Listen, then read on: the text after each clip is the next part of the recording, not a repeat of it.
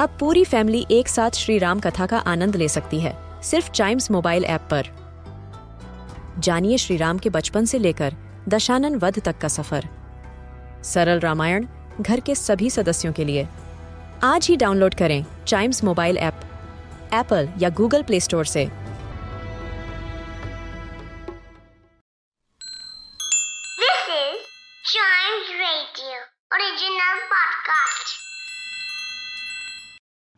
First instinct of a mother is being a protector. A mother is a selfless, loving human who overlooks her needs and desires in order to make sure that her child is equipped with everything possible under the sun.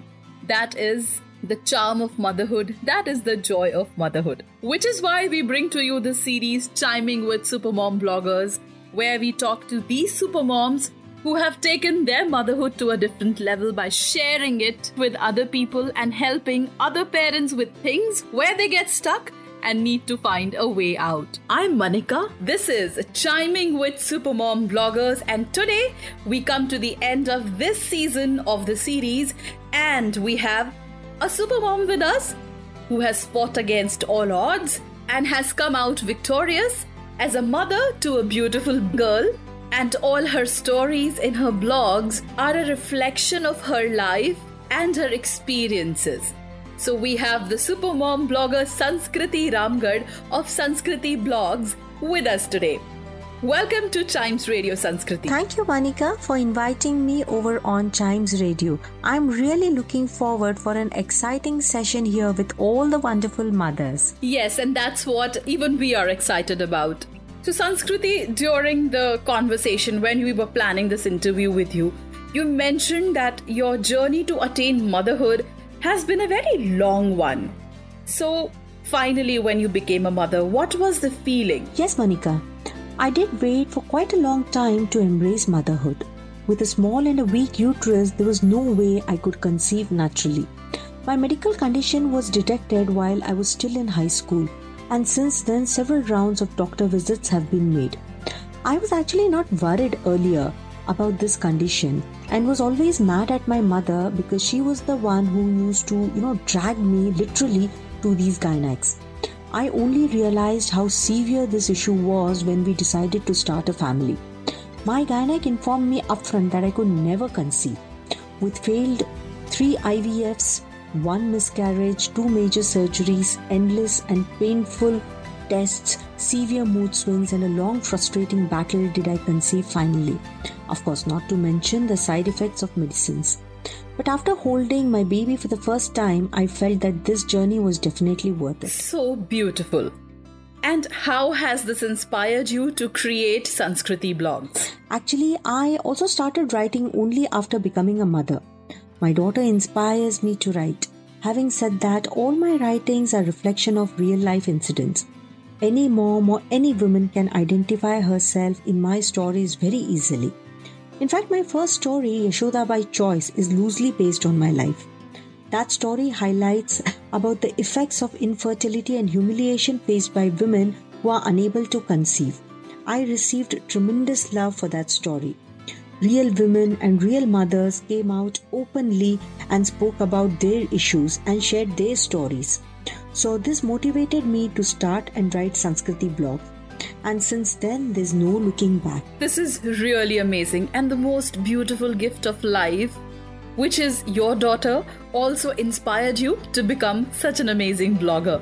Let us proceed with this interesting conversation further. A child's well being is actually very much dependent on their environmental experiences and the acknowledgement of their potentials. Sanskriti, while having this conversation with you, we did in detail talk about the stigma and discrimination that children go through. It may be related to their skin color, it may be related to anything else. So, what is the effect of such discrimination on children? Manika, you know, even though we boast of living in a responsible society, uh, you know, of 21st century and talk about all the perks associated with it, yet there are many such stigmas that can impact the psychology of young kids, even toddlers as little as three years. color discrimination, gender discrimination, obesity, or overweight, stigmas associated with even dominant left hand are just to name a few. The sad part associated with stigmas is that many parents refuse to accept it and in turn prove that the child itself is at fault.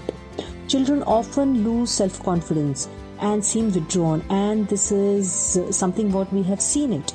Okay they turn aggressive and abusive at times also. That's really true and sad. How do you think can parents ease it out for children? It's very important to watch for signs a grieved child would be fighting with his or her inner demons. He or she is silently telling you help me. Stigmas associated with anything can depress the child very easily. I think watching for signs is very important and not to ignore them also. It's also easy for parents to you know justify and say oh my child throws a lot of tantrums. Okay instead observe why or due to whom the child acts differently immediately extend support and love and always assure them that you are there for them encourage them to discuss issues with you educate them about the stigmas. I can quote my own example. My daughter is dusky and um, you know uh, from the time of her birth a lot of people told me all kinds of ad hoc advices about how to improve her skin color complexion but that was something i didn't take heed on but then one day mm, when she was playing with her kids uh, she came running to me and was crying actually and she said that that didi does not want to play with me and when i checked out why what happened she says that she does not want to play with me because i'm black now, how do I address such a sensitive issue? So, should I go and fight with that girl who must be about only a year or two older than my daughter? Or should I rather educate my daughter about such useless stigmas?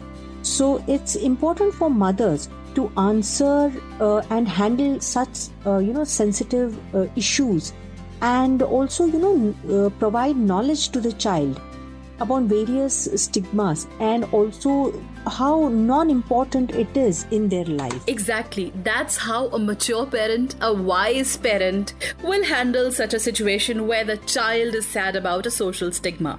So the resort is to prepare your own child to ignore such thing and not take things like these to their heart. And this was such an amazing suggestion. I'm sure all the parents listening to us are certainly going to absorb this as well. Now, let us quickly divert towards the kind of parenting which were and are existent. Sanskriti, we see that parenting evolves and changes through generations. So, how do you think has parenting changed in our country from earlier times, like when we were children and now that we are parents? Well, I think except values, everything else has changed. During our childhood, we lived with limited luxuries. Ours was also more of a need based childhood. Our parents didn't think twice before whacking us up, nor did our teachers think. But today the scenario is quite different. We are millennium parents and we ourselves are not in favor of such things. Now let's compare our education and information system to today's information world we got to know about the concepts of solar system and uh, you know uh, astronomy and uh, things like that probably when we were in class 3 4 or even 5 but uh, today you see or ask even a 3 year or a 4 year old he is able to name all the planets he or she is also able to you know tell you about the concept of black hole quantum physics and the concept of the solar system so in a way it's good not to forget the role of technology in today's era. During our times, we had limited knowledge and exposure towards technology. But today, forget about kids. Even we cannot live without technology for five minutes. I also see it and would like to put it more like a mutation of genes in today's kids. The kids can easily outshine us. This makes them self confident, focused, and competitive. Let's not forget that today's upbringing is also more about convenience for parents. But it's also equally uh, important and necessary to decide how much is too much. As parents, without venturing into their privacy, we need to draw a line somewhere.